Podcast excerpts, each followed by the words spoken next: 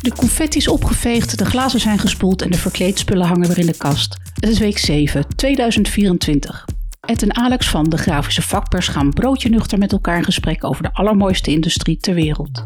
In Radiografisch hoor je deze keer over de zilveren pul van drukkerij Aket. Het gaat over Rob Stolk en Tanneke Jansen, Zwaan Print Media en Muller XXL. En hoe zit het met de prijscompensatie in de CAO? Henk Gianotte is wederom op zoek naar oude apparatuur. We duiken in de geschiedenis van Habada Costa en we allitereren er lustig op los met Bernd Band buitenreclame en drukkerijdirectie gedaagd. Dan is het tijd voor stokoud drukwerk bij BBC en verpakkingsreus Mondi die naar de andere reus DS Smith loont. Tot slot staan we stil bij plastic recycling. Dat staat namelijk nagenoeg stil. Laat de persen maar draaien, het is tijd voor radiografisch. En honger. Zo is het. Uitputten moet ons redden. Eén, twee, drie. One, two. Drie. Beste luisteraar, het is week 7 van 2024. Ik zit in, eh in Vlijmen, wat gisteren nog Knotwilgedam heette.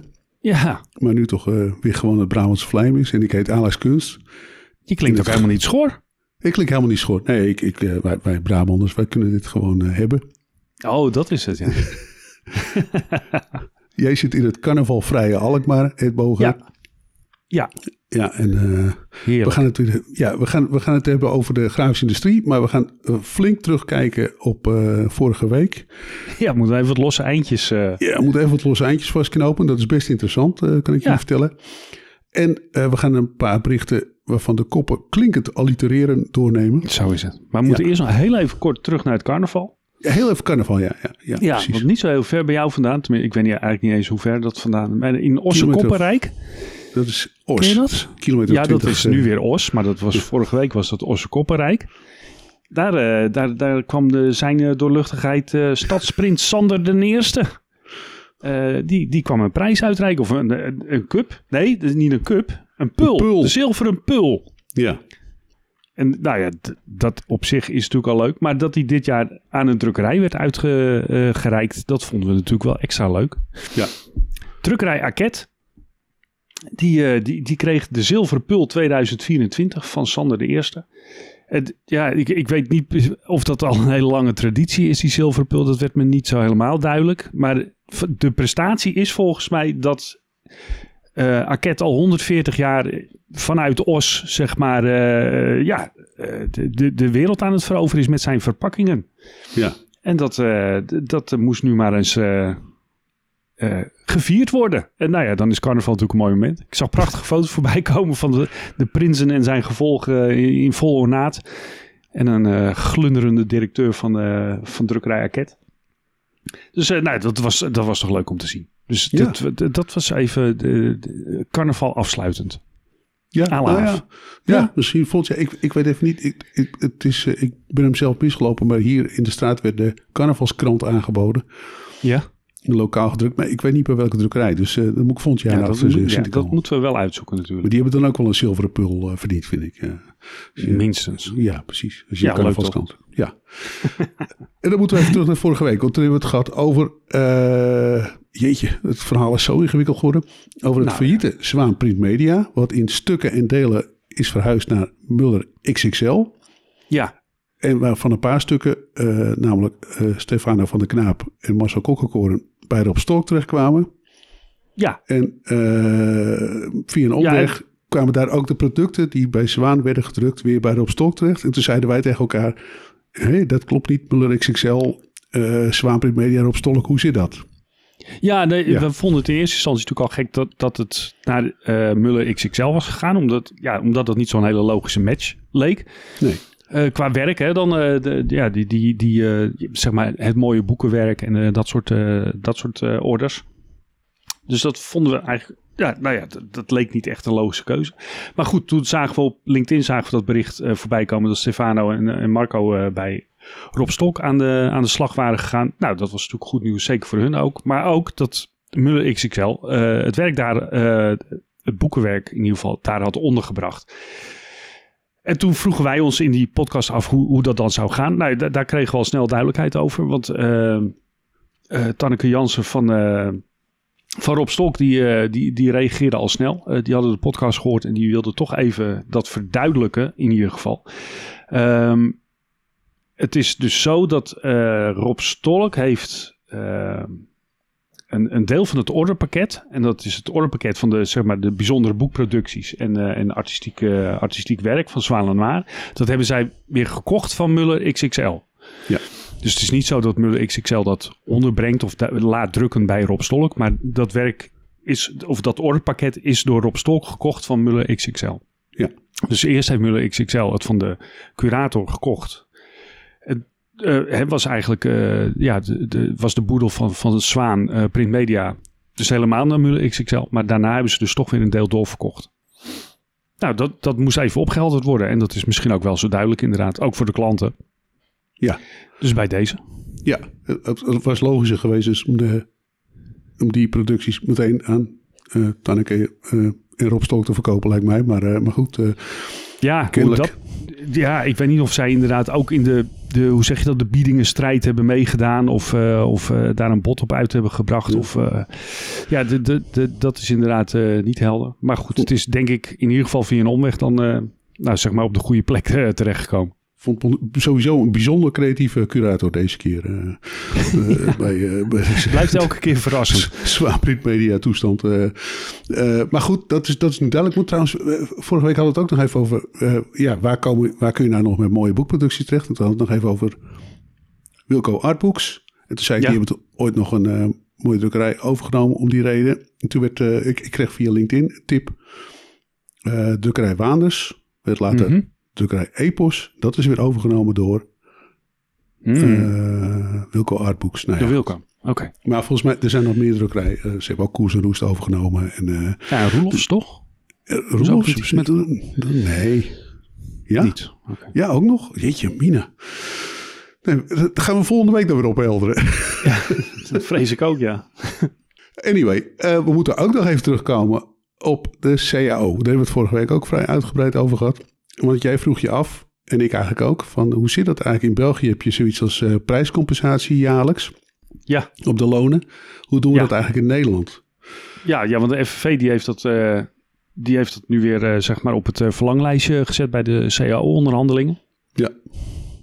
En dat, ja, het klinkt niet helemaal onlogisch. Hè? De, de, de, de, de, de prijscompensatie wordt gekoppeld aan de inflatie die er heerst. En dan wordt het één of twee keer per jaar kijk je wat is de inflatie en dan gaan de lonen met hetzelfde percentage omhoog. Zodat er geen gat ontstaat tussen de lonen en de inflatie. Maar uh, ja, dat, uh, dat staat op het verlanglijstje. Maar inderdaad dachten we, uh, hoe, zit dat eigenlijk? Want in België kennen ze wel zoiets en kennen we dat dan ook in Nederland. Nou, ik ben dat even gaan opzoeken. En dat, dat, blijkt, dat blijkt toch wel interessant te zijn, eerlijk gezegd. Uh, het, het, bestaat nog wel in Nederland. Uh, en, het, en het heeft ook heel lang bestaan. Uh, sterker nog, het, het, het, wordt genoemd de regeling die niemand wilde. maar er uiteindelijk toch kwam. Um, hij is in. Uh, ik moet even kijken waar, dat waar ik dat stuk heb. Want er is vrij veel over geschreven. En het, het uh, leeft bij de bonden heel sterk uh, dat het wel moet worden ingevoerd. En bij de werkgevers niet. je hebt daar bijvoorbeeld de. Ik moet even kijken hoor. Dat is bij de AWVN. dat is de Algemene Werkgeversvereniging Nederland. En dat is ook de partij die de onderhandelingen doet voor het KVO. Of tenminste, de onderhandelaar uh, voor het KVGO komt ook bij de AWVN vandaan. Um, en die zijn niet enthousiast over, uh, over de APC, zoals het heet. De automatische prijscompensatie. Uh, sterker nog, eind vorig jaar, uh, augustus 2023, schreef ze op hun website een artikel, uitgebreid artikel, waarom APC geen goed idee is. Uh, ja, dat komt er toch op neer dat die APC, die zou de loonprijsspiraal in werking zetten. Dus het, uh, de lonen worden hoger, waardoor de prijzen worden opgevoerd, waardoor de inflatie toeneemt, waardoor de lonen weer hoger worden. En, Ehm, dus dat, dat is het gevaar dat zij zien van die APC, om het uh, nu maar even zo te noemen. Kulredenering. Slaan helemaal ja, Je kunt ook omdraaien. Ja, je kan ook zeggen, je houdt de prijzen laag, want anders gaan die, uh, die lonen zo omhoog. Dus, nou ja, ja, ja, precies. Dus er zou ook een soort bufferwerking vanuit kunnen gaan. Dus dat kan twee kanten op. Dit slaat weer helemaal nergens op, zo'n zo redenering. Nee, maar goed. maar goed. Kijk, het, het was dus in Nederland heel gebruikelijk. Althans, in, even kijken, in 1969 is het in Nederland ingevoerd. Voor het eerst in de, in de CAO van Philips. Daar, daar is toen in afgesproken van dat gaan we op die manier doen. En al snel daarna volgden ook allerlei andere cao's. En eigenlijk ja, was het in Nederland vrij gebruikelijk om dat in je cao eh, te hebben staan. Totdat in de jaren 70 nou, de inflatie heel erg opliep. En daar dus steeds meer uh, ja, uh, gedoe omheen kwam. Of dat wel te handhaven was. Hoge werkloosheid bovendien. Dus dat, he, dat zorgt voor allerlei spanningen in die, rond, rond die APC-afspraken. En uiteindelijk is in 1982 zijn er toen afspraken gemaakt om. En dat, dat is die afspraak, dat was niet zozeer de APC afschaffen, maar, maar hij werd wel eigenlijk, ja, hij werd eigenlijk wel gewoon afgeschaft. En in plaats daarvan zou er, zou er loonmatiging plaatsvinden, maar er zou wel werkgelegenheid worden gecreëerd. Dus er kwam arbeidstijdverkorting en er kwamen allerlei andere afspraken. En eigenlijk daarna is, is die APC eigenlijk overal uit de, uit de CO's verdwenen. Behalve bij de, de havens. In de havens is hij wel altijd gebleven ik weet niet precies waarom en hoe, zeg maar. Maar de, die afspraak, daar hebben ze wel altijd de APC uh, eh, nog gehandhaafd. En eigenlijk is het daarna is het nooit meer gelukt om echt op de agenda te krijgen. Tenminste, de, de, de, vakbonden hebben dat wel vaak geprobeerd. Maar ja, het is er nooit meer van gekomen. En ik vond een interessant stuk op de website van de, de Wiardi Beckman Stichting. Dat is de denktank van de, of het wetenschappelijk bureau van de, van de PvdA. Uh, er staat een interessant stuk van Lodewijk de Waal onder andere uh, over ja, dat dat eigenlijk uh, ja, toch weer terug zou moeten komen. En eigenlijk terug van weg geweest is, omdat eigenlijk de vraag vanuit de vakbonden weer veel sterker wordt om dat wel in te gaan voeren. Zeker nu natuurlijk de inflatie zo hoog is. Ja. Nou ja, de, de AWVN die blijft er dus fel tegen. Die zien dat helemaal niet zitten.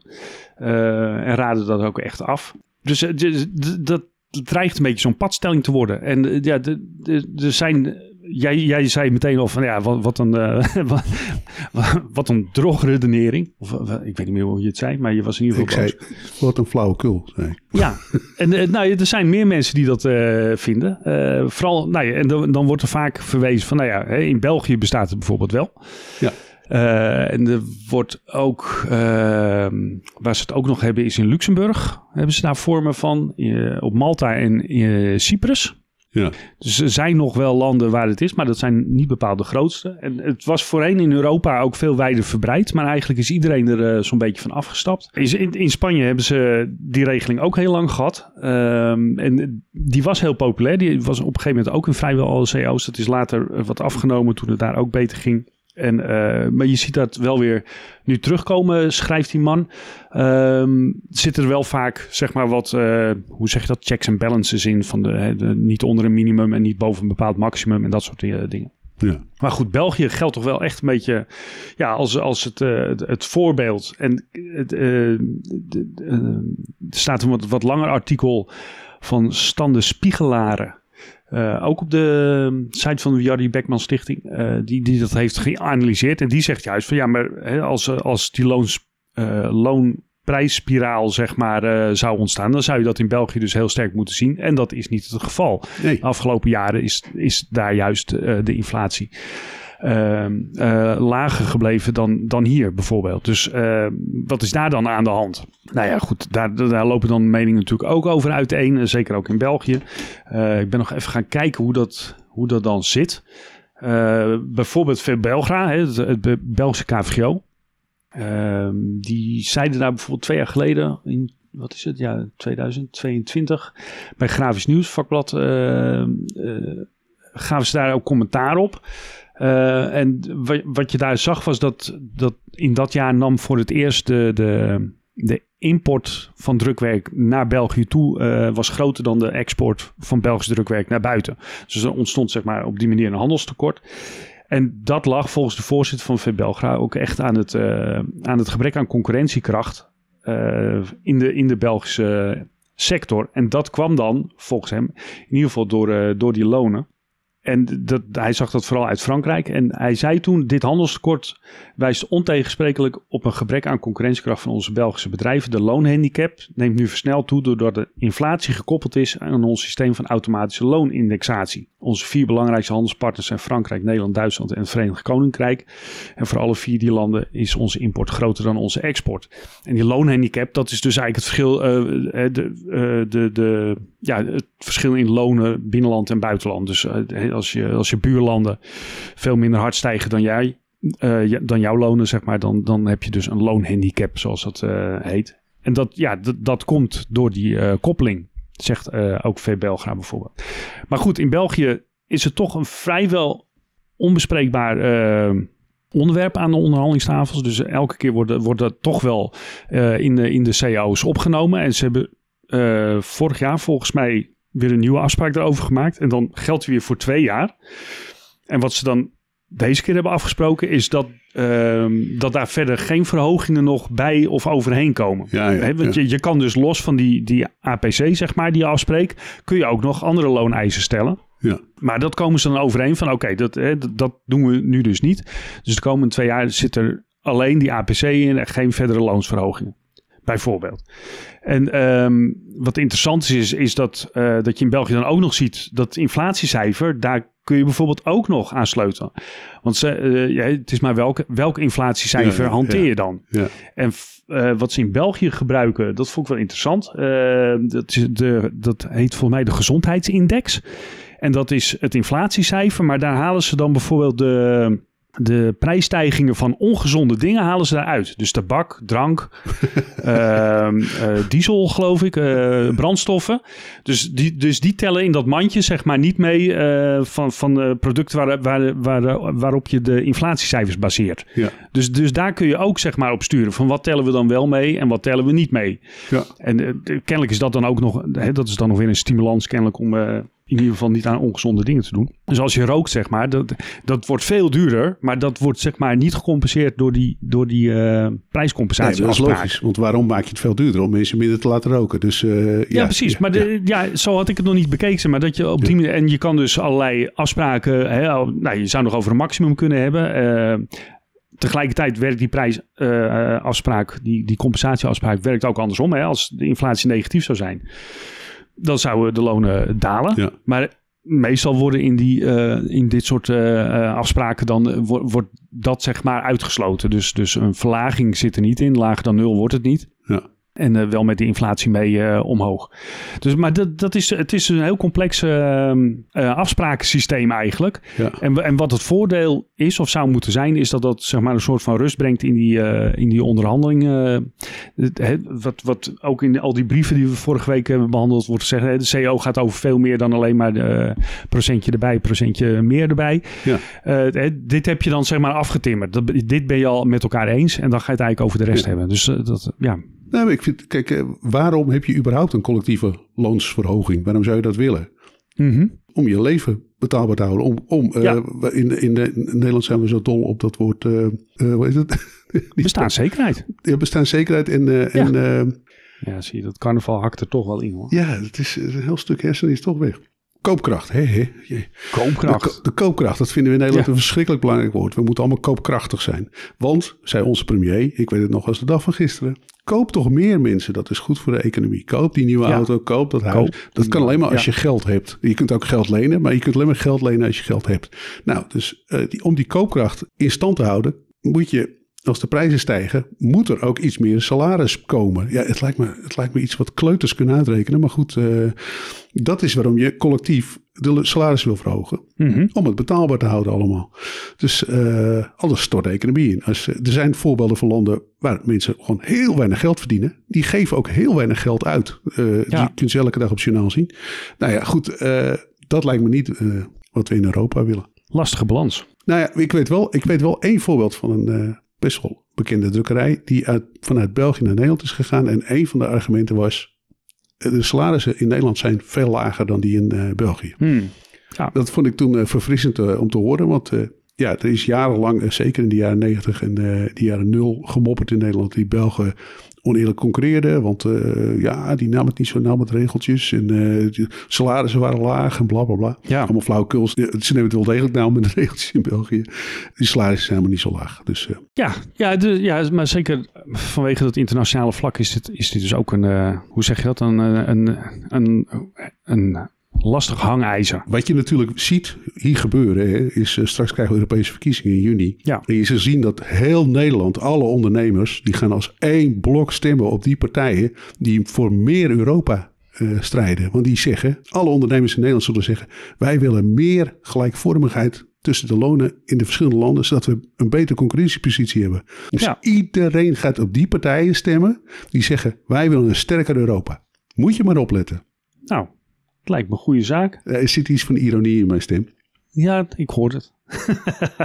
Nog heel even over, over die, die CAO-brieven waar we het vorige week over hadden. Ja. De- we- wat- ik, ik, ha- ik haalde nog uit die brief van de Unie eh, dat, dat, eh, dat stukje waar ze op een gegeven moment eh, eh, eh, graag willen dat de werkgevers voortaan het eerste jaar eh vakbondslidmaatschap van hun werknemers betalen. Dus, Ja, en toen dacht ik, ja, dat is grappig. Ja, ja, ja. Hoe nou ja, wat, een, wat een opmerkelijke wens, zeg maar. Ja. Maar het- omdat ik toch op die website van de AWVN eh, was, kwam ik daar eh, op het, op het eh, onderwerp eh vakbondstientje. Want de- dat doen ze, de- we namelijk al heel lang. Ah. Die afspraken dat de werkgevers meebetalen aan de vakbonden om die CAO-onderhandelingen te doen. Dat bestaat al heel lang. Dat, dat noemen we het CAO-tientje. Dat is waar, waar ik net eh, over begon.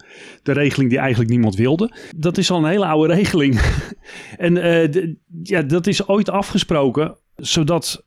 eh, kijk, de vakbonden voeren die onderhandeling ook voor de werknemers die geen lid zijn van de vakbond. Uiteindelijk waren ze erover eens dat het toch wel belangrijk is dat die vakbonden iedereen vertegenwoordigt. En toen is er op een gegeven moment is afgesproken dat de werkgevers zouden geld overmaken aan de vakbonden. Die mochten dan niet worden aangewend voor de stakingskas of, eh, of dat soort eh, dingen. Hè. Dus niet in de actiekas. Nee. Maar die, die moesten inderdaad worden aangewend voor, de, voor het onderhandelen en het vertegenwoordigen van al die eh, werknemers.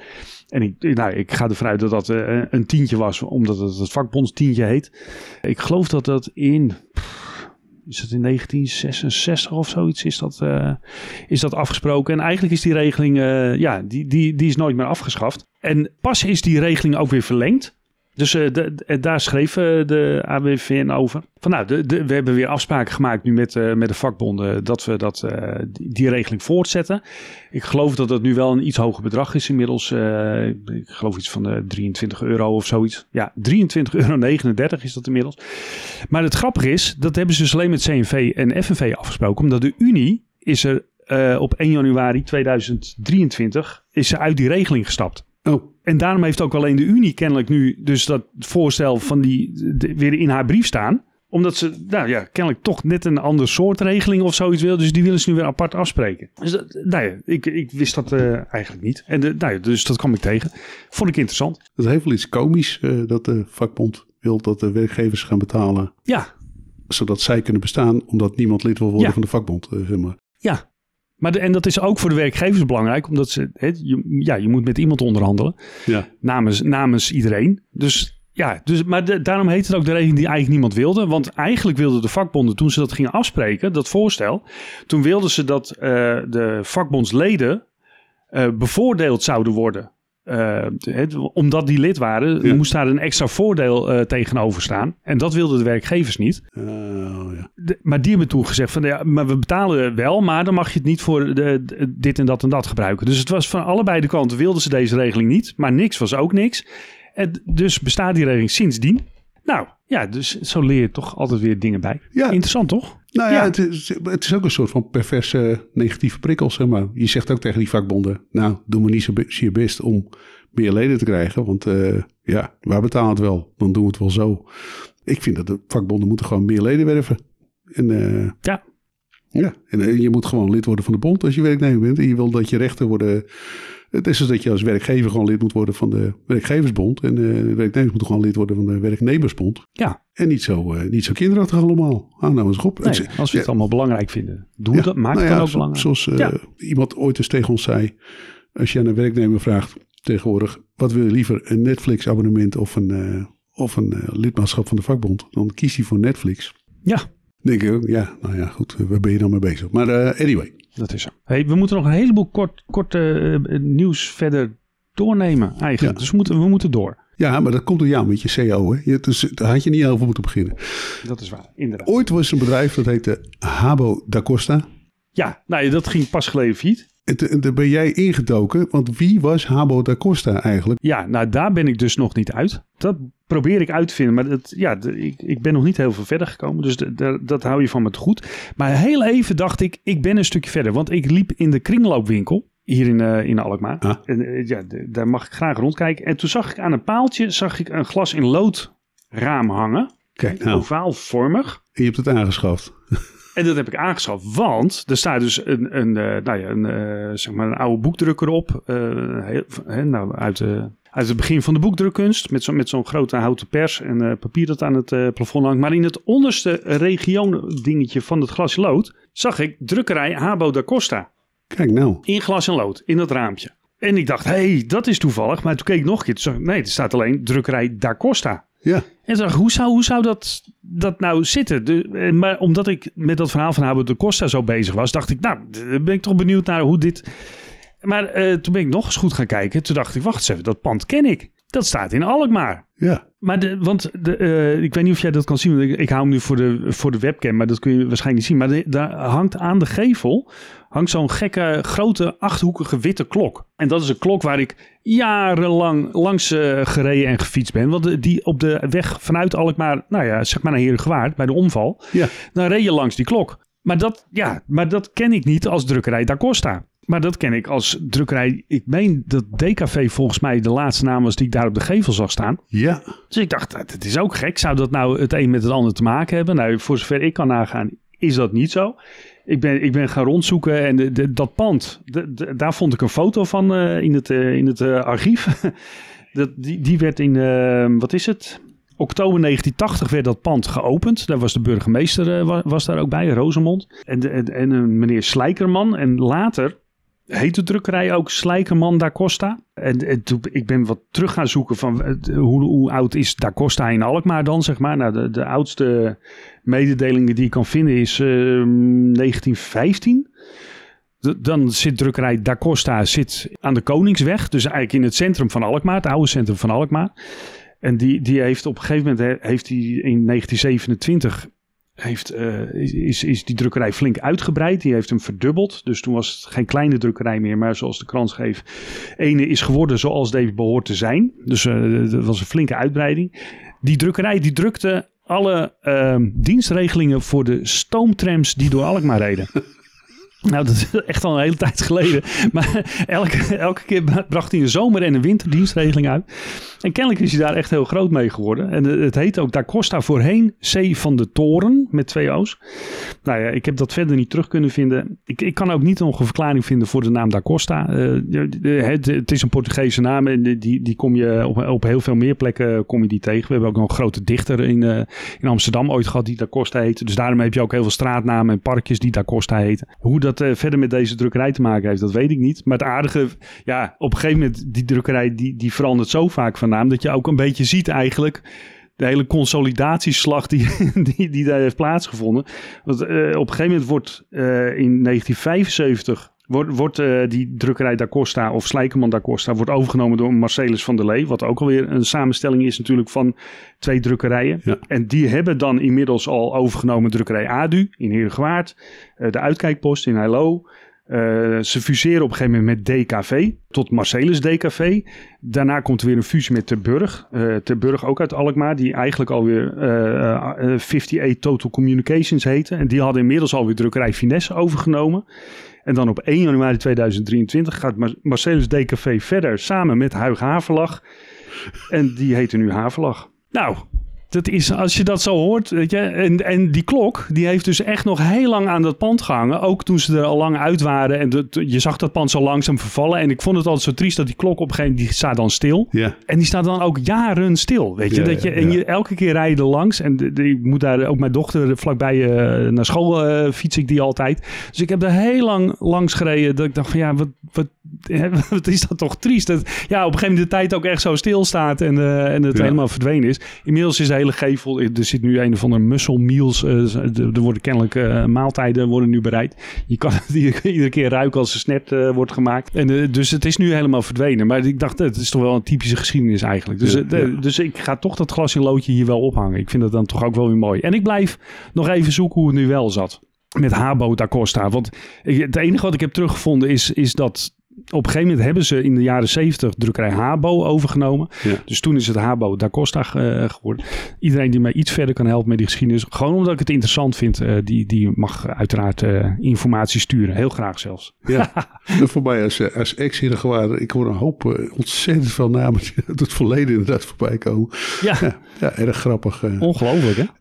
ook nog, nog steeds, we zitten nog steeds vorige week toen hadden we het over uh, Henk Gianotte. Die was op zoek naar de Linotronic, geloof ik, voor een Apple museum. Ja, ja. Hij heeft hem gevonden.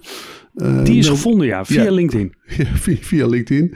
Dus uh, ja, ik hoop ook een beetje via ons, maar dat weet ik eigenlijk niet. En, hij, maar nu is hij weer op zoek naar een PostScript RIP. Ja, maar hij is geloof ik niet compleet. Dus ze hebben nu wel de fotozetmachine, maar niet de, de PostScript RIP die hem aanstuurt. Ja, en dat was toch wel het idee, geloof ik.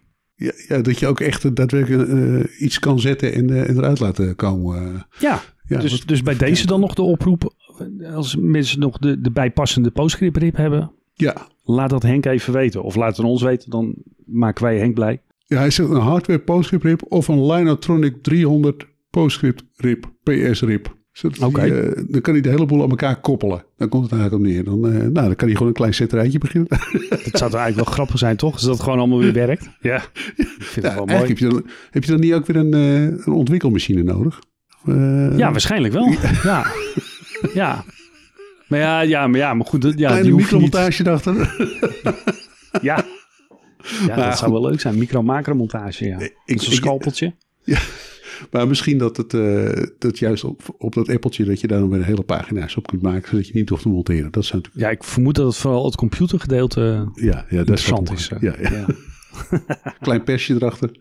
En, uh, ja. ja. Core S. En dan, uh, ja, nou tot zover Henk Gianotte. Uh, succes Henk met de zoektocht. En mocht, je, mocht je Henk willen helpen, mocht je nog ergens in je tuin een uh, rip hebben staan of een Linotronic 300 PS rip, bel even met Henk of met ons. Ja. Dan komen we dat het goed komt.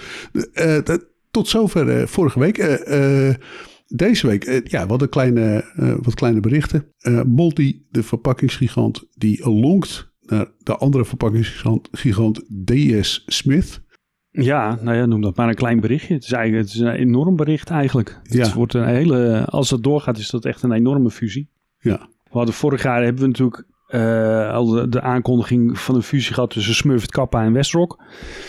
Wat, wat al ja. uh, enorm, uh, enorm wordt natuurlijk. En uh, die, die, die overvleugelen ook nog wel deze, deze fusie. Maar toch zijn het wel weer twee giganten die elkaar op gaan zoeken. Mondi is goed voor een omzet van bijna 9 miljard euro. En DS Smith nou, bijna 10 miljard. Dus daar, dat, dat gaat enorm worden.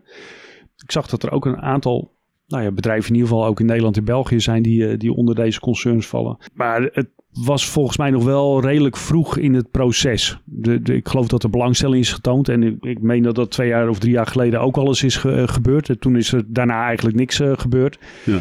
Maar kennelijk is, uh, is het nu wel wat serieuzer. En ja, volgens de spelregels in Engeland moeten ze nu dan toch binnen een maand een officieel uh, bod gaan uitbrengen. En dan, dan uh, ja, begint het feest eigenlijk. Maar dan is het spel op de wagen.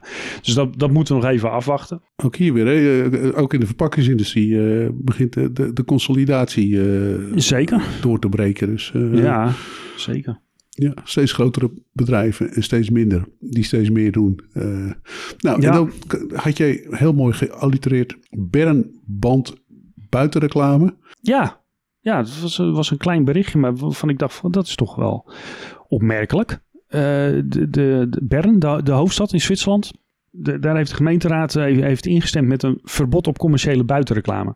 Dus alle buitenreclame gaat eruit. Het idee daarachter is, is dat je in, in tijden van een klimaatcrisis, dat het eigenlijk onverantwoord is om steeds meer consumptie aan te jagen. Dus het, het is niet eens zozeer zeg maar, milieu of, of uh, dat. Maar het, het is meer de, de, ja, de consumptiedrang moet, moet bedwongen worden. Dus, dus er moet minder reclame gemaakt worden. Ja, je loopt over straat en je ziet een, een, een aanplakbiljet van de Gamma. En dan denk je, ik ga nu een nieuwe hamer kopen. Ja. En dat zou je dan niet hebben als je bijvoorbeeld op TikTok kijkt of op eh, X of op Facebook. Of nou ja, dat, dat is natuurlijk wat, wat hè, de, de tegenstanders zeggen dan meteen van ja, dat is mooi. Uh, uh, we, we missen dan meteen, wat is het, 5 miljoen euro aan, aan inkomsten, zeg maar. Hè, de, de stad met, met de verhuur van die, die, die buitenplakplaatsen, om het maar even zo te zeggen. En dat geld, ja, dat, dat gaat dus onmiddellijk naar, naar, naar de Googles en, en de TikToks en weet ik wat gestuurd worden. Ja. Dus ja, wat schieten we ermee op? Maar uh, dus er is, er is ook nog wel flink uh, gebekvecht over, over dat voorstel. Uiteindelijk is het toch met 30 stemmen voor en 29 stemmen tegen. Ja, is, is dat voorstel aangenomen. Ik geloof wel dat er een flink aantal onthoudingen ook waren die zich daar niet aan wilden branden. Dus daardoor gaat, het, ja, gaat het toch door. En ja, zij eh, de, de, voorstanders voeren aan dat in Grenoble is, is, dat, is dat buiten reclameverbod is er al tien jaar. Dus het kan ook gewoon. En natuurlijk kan het ook gewoon. Ik bedoel, ja, als je iets wil verbieden. Ja, dat, in Grenoble hebben ze dat, hebben ze dat al gedaan. Je kan alles verbieden. En ik meen dat in Bern, in het centrum, het oude centrum, zeg maar, was het ook al verboden. Maar dat was meer uit schoonheidsoverwegingen, zeg maar. Uh, dat je de oude binnenstad niet uh, vol wil met, uh, met affiches. Maar nu moet, moet het dus uit heel Bern verdwijnen. Ja, ik vind het echt ik vind dit zo. Het is net alsof er twee werkelijkheden zijn, zeg maar. Gewoon die waar iedereen in leeft en iedereen gewoon de hele dag op zijn scherm zit te kijken. En die waarin de gemeenteraden dan uh, denk allemaal maatregelen moeten nemen tegen. Nou ja, goed. Ja. Oh ja, en de neonreclame wordt ook verboden. Dat mag ook niet meer. Neonreclame. Nee. ja. Godverdomme ja. dat er nog neonreclame zijn. Ja, ik vind het een belachelijke maatregel. Maar goed. Maar ik had van jou toch iets meer bijval eh, verwacht. Maar eh, nou, oké. Nee, gaan we niet doen. Nee. Ja. bijval voor de neonreclame uh, om die af te schaffen? Ja, reclameverbod. Ja. Nee, ik, ik vind de reclame helemaal prima. Uh, ja, ik, sterker nog. Volgens mij is het de enige inkomstenbron zo langzamerhand in de media nog. Dus... Uh, nou ja, in, in, Nederland groeit het ook als kool, de buitenreclame. Dus, dus uh, wat dat betreft... Ja, ja, het gaat. Nou ja, binnenkort is Vespa in, in Amsterdam. En dan, dan gaan we gezellig rondlopen. Ik, ik toevallig, nou, er verschijnt er werkelijk zeer lezenswaardige voorbeschouwing van Vespa in het blad Grafisch Nieuws. Ik ben benieuwd. Want dat heb ik geschreven, dus dat moet wel heel erg goed zijn. Ja. Trouwens, wel interessant. Ik, het viel mij op. Uh, ik, ik loop altijd op Vespa een beetje rond. Toch weer als de, de, de pre-press nerd, zeg maar. Mm -hmm. en zo, zo ontzettend weinig uh, software aanbieden zoals daar staan. Uh, je, je hebt wat software van de hardwareverkopers die hebben dan een eigen software. Ja, precies. Die hebben vaak hun eigen pakket allemaal. Ja. ja, dat is logisch, maar dat, dat moet ook. Want ja, je moet zo'n apparaat koppelen op de een of andere manier aan je workflow. En, en dat hebben ze allemaal over het algemeen goed geregeld. Agfa en zo, dat is allemaal fantastisch. Zoend, nou ja, noem ze allemaal maar op. Maar nou ja, kijk, als je, als je nu gaat nadenken over wat er allemaal mogelijk is met bijvoorbeeld Photoshop, het automatisch genereren van, van beelden en zo zelfs de, een directiesecretaresse kan nu een beurstent uh, ontwerpen. Hmm.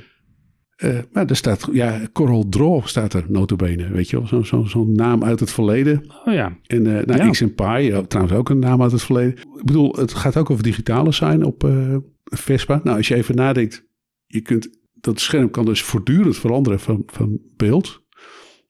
Je kunt dus beelden genereren. Nou ja, de fantasie schiet gewoon tekort om te bedenken wat je allemaal wel niet zou kunnen met, met uh, buitenreclame. Uh, of, of, met displays en sign. En, uh, ja, je, ja. Je wordt, ja, het is, ja de, de enige grens is nog je eigen fantasie, zeg maar. En, en je bereidheid om er iets mee te doen. Ja. En, daar nou, dan... en, en, en in België hebben ze ook nog wel wat regels daarvoor. De, de, nu we het toch over die buitenreclame nog hebben. Ah. Ja, ja. Er zijn weer regels. Ja, de, nou ja, er zijn, er zijn aparte regels uh, daar van kracht. Uh, vier maanden voorafgaand aan de verkiezingen uh, worden daar bijzondere regels verkracht. Dat, dat heet daar de, de spertijd, of de sperperiode. Hmm. Politieke partijen die mogen dan niet meer van die onwijs grote campagneborden plaatsen. Die hele grote billboards die je vaak in België toch wel, uh, wel ziet. Die, die, die mogen, mag je niet meer voor politieke uh, boodschappen gebruiken. En uh, je mag ook geen affiches groter dan 4 vierkante meter meer op, op plakplaatsen ja. aanbrengen. Dus kleine affiches mag allemaal wel. En, ja. maar er zijn hele strenge regels voor wat je nog mag doen om je politieke standpunten te promoten. Ja. Dat wist ik eigenlijk niet. Het, het, is al wel langer geldig, maar ik, ik zag een, een berichtje over in de, de tijd uh, voorbij komen. Er, zijn ook, er is ook een maximum aan de hoeveelheid euro's die ze mogen uitgeven. Ja. Je mag ook geen gadgets bijvoorbeeld uitdelen. Je mag niet, je mag niet pennen uitdelen of, of kratjes bier of, uh, of dat soort dingen. Ja, dat snap Wat ik. je wel weer mag uitdelen is drukwerk. Dat mag wel. Ja, je mag, je mag wel folders uitdelen, maar je mag dus niet hele grote posters opplakken. Dat is interessant, toch? Ja, ik het vond het wel bijzonder. Nou ja, vooral ook weer dat verbod weer, weet je wel. Wederom, ja. uh, op TikTok. Uh, nou, ik, ik weet toevallig, uh, de scholieren in Nederland hebben massaal... Ja, maar daar zit dus ook een maximum aan, hè? Je, je mag maar zoveel geld uitgeven. Dus je kan wel voor een miljoen op TikTok zetten, zeg maar. Maar ja, ja. Dan houdt, bij, bij dat miljoen houdt het dan ook op. Oh, oké. oké. Dus, dus eigenlijk, zeg maar, een soort van, nou ja, gelijk speelveld zullen ongetwijfeld weer allerlei uitzonderings- uh, en aanvullende dingen zijn. Maar de, de, er zijn dus heel strikte regels uh, voor wat je kan doen als campagne. Dat vond ik wel boeiend. Hebben dat in Nederland ook? Dat soort beperkingen? Dat, volgens mij niet. Nee, hoe groter je kas, hoe meer je kan uitgeven. Ja, nou ja. En ik kan me herinneren dat uh, mevrouw Jezelgus heel groot op die, op die borden langs de snelwegen stond. Dus de dat, hele A2 lang uh, heb ik haar gezien. Minstens vier vierkante meter. Ja, ja. ja. Nou ja ik, weet, ik weet toevallig van, van de Forum van Democratie en de PVV hebben zeer uitgebreid op TikTok. Uh, nou, ik, ik, het, op een gegeven moment, je komt in een spiraal terecht. Hè? Op een gegeven moment, als je maar genoeg uitgeeft, dan gaan mensen dat delen. Dus dan hoef je niet meer zelf te sponsoren. Dan gaan mensen jouw filmpjes delen. Ja, daar hebben ze nauwelijks voor betaald. Hè? De, de, ja. Dat is het interessant. Ze hebben niet heel veel geld aan uitgegeven, maar ze hebben wel daar campagne kunnen voeren. Dus dat is natuurlijk ook wel interessant. Er was laatst nog een documentaire over Andrew Tate, maar daarna ook erover op. Ja. Andrew Tate is, uh, nou ja, uh, een soort webcam-schurk die uh, vrouwen misbruikte. En, nou ja, goed. Maar die was ook een influencer. En op een gegeven moment werd hij op verzoek van de overheid werd hij in de bal gedaan op YouTube en op uh, nou ja, Instagram, noem maar op. Al zijn kanalen. Maar hij had één kanaal, daar zat hij niet eens op. Daar had hij niet eens een account. Dat was TikTok. Maar iedereen deelde zijn filmpjes. Ja. dus had ontzettend veel kijkers, terwijl hij geen kanaal had. Dus, ja, je moet eigenlijk gewoon viraal gaan. Je moet viraal gaan, ja. ja, ja. Dat is het. Nou ja, dat, dat lukt bepaalde partijen bij deze verkiezingen dus heel erg goed. Maar goed, terug naar de, naar de wereld van het papier. Uh, dus we hebben een, oud papier kan ook heel veel geld waard zijn, heeft jij ontdekt. Ja, dat kan, ja, zeker kan het heel veel geld waard zijn. Ja, de, ja dat, het is een van de programma's waar ik bijna elk weekend toch uiteindelijk altijd weer bij beland. Uh, de, de Antiques Roadshow op de BBC. Ja? Heerlijk rustgevende televisie. Ja, ik kan tussen kunst en kiets kan ik niet uitstaan. Maar, dat toch wel. Maar op de BBC kan ik daar wel meer... Voor mij brengen die mensen ook veel leukere uh, spullen mee. Nou, dat was in ieder geval... Dit, dit weekend werd er heel bijzonder drukwerk uh, werd er meegenomen. Dat de, de deskundige die, uh, die was zeer aangenaam verrast. Want dat was echt het oudste drukwerk wat hij ooit in de Antiques Roadshow had, had onder ogen had gekregen. En dat kan ook bijna niet anders. Want het, het, het, was eigenlijk nou ja, drukwerk van vlak na Gutenberg, zeg maar. Oh, wow. Er was in ieder geval een stuk drukwerk bij uit 1573. Dat was gemaakt door... Peter Schöver. En dat was een, een, leerling van Gutenberg. Dus die heeft van Gutenberg leren drukken. En dit, dit drukwerk was dus van, van hem afkomstig. En die deskundige die zei ook van nou, het zou zomaar kunnen dat dit vel papier ook door Gutenberg is vastgehouden. Oeh. Dus we zijn nu wel heel dicht bij, bij de bron. En, uh, en, en er was ook uh, oud drukwerk bij uh, van William Caxton. En dat, ja, die staat eigenlijk bekend als de, de eerste drukker van Engeland. Dus dat waren de originele. En die man hij werkte in een drukkerij of hij was een drukker en hij was heel erg in typografie uh, geïnteresseerd. En hij was ja, dit soort oud drukwerk gaan verzamelen omdat hij dat uh, fantastische letters vond. En uh, hij bracht nu zijn verzameling bij, bij de Antiques Roadshow. Nou, de hele collectie werd op 5 tot 10.000 pond geschat. Dus daar was die man zeer blij mee. En het enige wat hij zei was, don't tell the wife. Dus...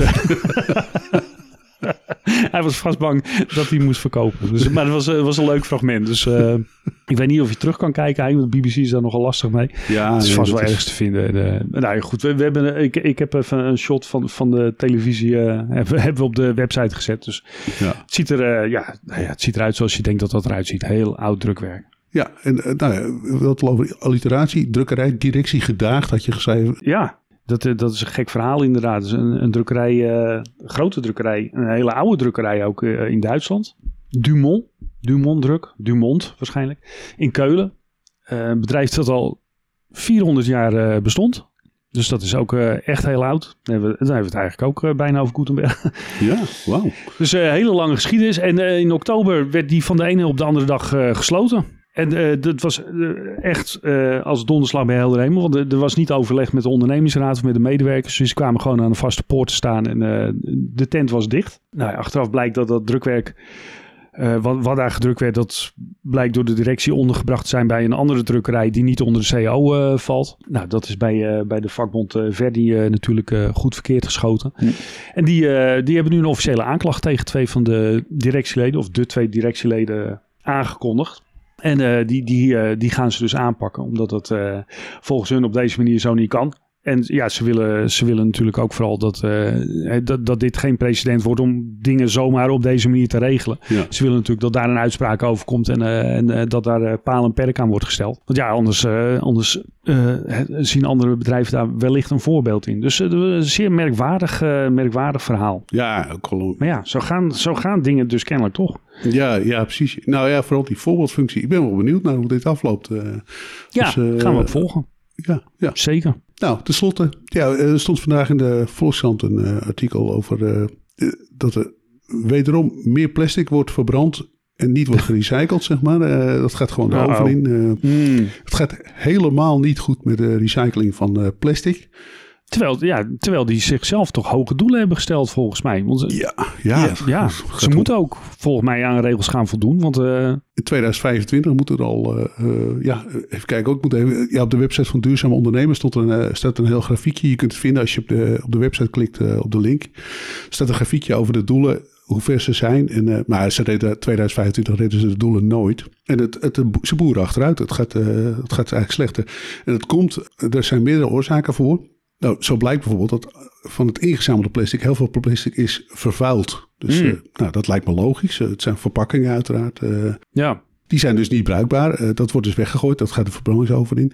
Uh, maar ook een, bij uh, Royal Haskoning, die werd gevraagd om, om een trits van maatregelen te bedenken. Mm -hmm. En die kwam onder andere met het idee van misschien moeten we meer gerecycled plastic gaan gebruiken. Want dat is het, de volgende reden. Ja. Er wordt wel plastic ingezameld. Het wordt ook keurig in mootjes gezaagd en, en verhakseld en wat al niet meer, zodat je ermee aan de slag kunt. Maar niemand wil het hebben. Dus ook dat was een eerder artikel, was al eerder al verschenen over uh, ja, nieuw plastic is goedkoper dan, dan gerecycled plastic. Veel goedkoper, ja. ja. En het is hoogwaardiger, het is beter, het is uh, nieuw. Mm. Uh, de verpakkingsbedrijven hebben ook een grote voorkeur voor nieuw plastic. er is eigenlijk geen enkele reden voor hun om te bedenken. Waarom, ja, waarom zou je heel duur, slecht plastic. Zo, zo, zien zij het dan, hè? Als ik even de advocaat van de duivel speel. Ja. Er, worden, er zijn veel te veel plastic fabrieken gestart de afgelopen tien jaar. Dus miljarden geïnvesteerd in die, uh, in die sector. Dus uh, ja, dat hele recyclen, dat komt totaal niet van de grond. En ja, het enige wat je kunt bedenken is uh, heel veel belasting gaan heffen op vers plastic. Nou ja, daar, daar zit natuurlijk niemand op te wachten. En daar zal iedereen heel erg boos over worden, denk ik.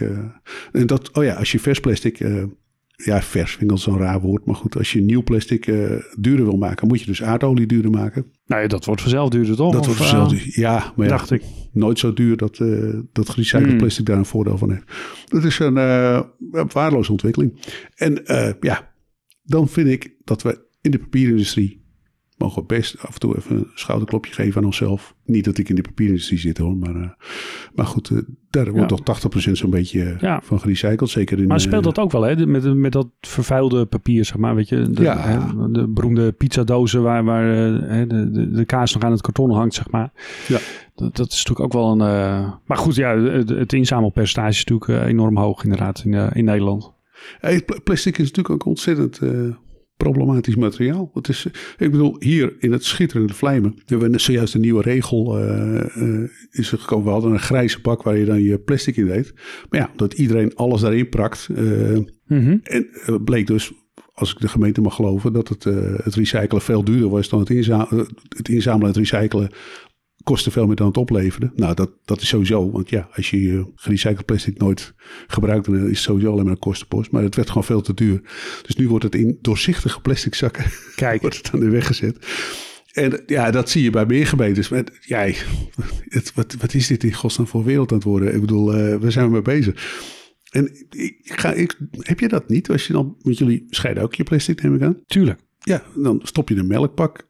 Wat je gebruikt hebt, moet dan bij plastic. Uh, dat is gevoelsmatig heel raar. er zit yoghurt of melk in. Die ga je niet, ik neem aan dat jij het niet eerst in de vaatwasser stopt of zo voordat je het uh, weggooit. Nee. Nee, dus dat gaat vies de bak in. Ja, ik, ik eerlijk gezegd weet ik niet precies ik wat ze daarmee doen. Uiteindelijk niks van. Nee, uh, nee.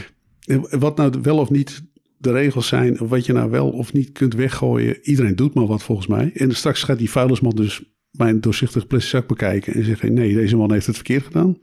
Ja. En uh, dan krijg je hem terug. Ja, terwijl bij papier is het redelijk helder. Je snapt wel, ja, een pizzadoos moet je niet doen. Weet je een echte vieze, kleverige doos. De kranten zijn nooit vies en, en, uh, en folders. Ja. En uh, dat snap je allemaal wel, wat je bij het papier kunt gooien, toch? Ja, het, ja, het lijkt me helder, ja. Ook nog, ik hoorde laatst nog de Zwurf, zwurveneter of zo. Man die, die haalt uh, uh, zwerfafval op. Mm -hmm. Gewoon om te, om te kijken wat er nou wordt weggegooid. Nou, wordt ontzettend veel plastic weggegooid. Plastic in de natuur is echt een ramp. Uh, papier in de natuur is niet goed. Maar is niet zo'n grote ramp als plastic. Ik bedoel, plastic komt in dieren terecht en, en het komt in het milieu terecht. Het, het gaat ook nooit meer weg. Met papier en karton is dat heel anders. Nou, tot zover mijn pleidooi voor meer. Zo is het. Kartonnen en papieren verpakkingen. Heb je nog plannen voor de komende week, Alex? Oh man, ja. Uh, heel veel. Er, er, moet, er moet een camping worden voorbereid. Uh, uh, Zeker. Ja, dus we gaan een diepte-interview houden op korte termijn. Ja, dat gaat binnenkort ja. ook gebeuren. Ja, dus uh, met een heel belangrijke man in de grafische industrie. Zeker. Mogen we al vertellen wie het is eigenlijk? Of uh, moeten we het geheim houden? Nee, nee, nee dat laten we nog even... Uh, laten we nog even... Dat, dat volgende week of de week daarna zal, we dat over Laten we eerst het weerbericht even aankijken. of, de, of die tent überhaupt kan staan. Ja, want het wordt een buiteninterview uiteraard. Uiteraard, ja. Daar vertellen we binnenkort meer over. Ja, nee, ja, ik moet nog heel veel doen. Dus, uh, ja, nou, ik, ik denk dat ik een boek ga kopen. Ik denk dat ik de Belg ga aanschaffen. het boek waar een hoop gedonder over is uh, deze week. Uh, over het, nee, het boek over Christian van Tillo. Oh, tuurlijk. De topman van DPG. Sorry, ja. Ja, ja waar, waar een nou, hoop consternatie over, uh, over ontstaat. De, de recensies liegen er niet om. Mensen zijn niet heel erg enthousiast. Maar ja, komt dat nou omdat het in die kranten staat van DPG? Ja, ja. Of is dat niet zo? en, en ja, daar, er was natuurlijk gedoe in Nederland. Omdat er zou een advertentie, een, een pagina grote advertentie in onder andere het AD verschijnen. Dit weekend voor dat boek. En, en nou, het AD is ook van, uh, van de DPG. En die, die, uh, die advertentie dreigde verplaatst worden naar de donderdag-editie. daar, uh, daar was de uitgever niet blij mee. Die, die heeft uiteindelijk gedreigd met een rechtszaak. En toen is de advertentie toch verschenen. In de Nederlandse krant in ieder geval. Maar in België bijvoorbeeld, de morgen, heeft de advertentie niet geplaatst. Daar stond ook een zeer kritische recensie in, de, in, de, in de krant die wel of niet terecht is. Ik moet het boek nog lezen, dus, dus ik ben zeker, zeker benieuwd. Ja. Maar die plaatste de advertentie niet omdat er flagrante leugens over uh, de, de morgen in het boek zouden staan. Dus die wilde de advertentie ook niet, niet plaatsen en het boek ondersteunen. Dus, uh, de, dus een hoop gerommel rond, uh, rond dat boek. Inmiddels is er ook een podcast over, over deze geschiedenis bij BNR Radio. dus die loopt eigenlijk een beetje ja, parallel aan dit boek. van, ook van Mark Koster, degene die het boek heeft geschreven en, en ook de podcast zijn verhaal doet. Dus uh, de, ja, dat, het boeit mij toch wel weer uh, ja. zeer. Want ja, dat gaat toch een beetje. Het gaat uiteindelijk over hoe die, ja, hoe, hoe die toch vanuit België, zeg maar, uh, die, die Nederlandse kranten allemaal in handen zijn gekomen.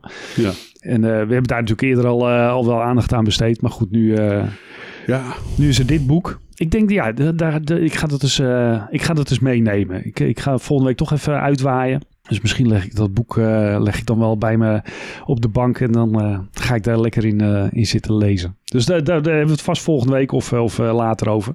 Ja. Want het is wel boeiend om, dat, om dat eens even goed, goed door te nemen. Ik heb hem een jaar of, oeh, een jaar of veertien geleden of zo op een uitgeverijcongres gezien van Tillo.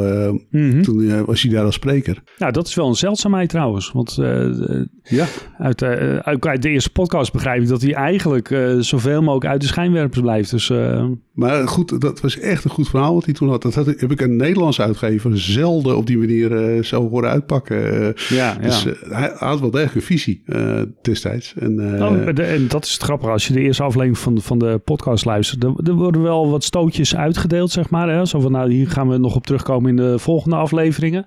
Maar ja, overal is toch, ja, het is iemand met, met een heel goed verhaal. Uh, Charmant, uh, aangename stem. en hij weet het heel goed te vertellen. En ja, daarna schijnt hij dan toch vrij meedogenloos huis te kunnen houden als, als het bedrijf eenmaal binnen is.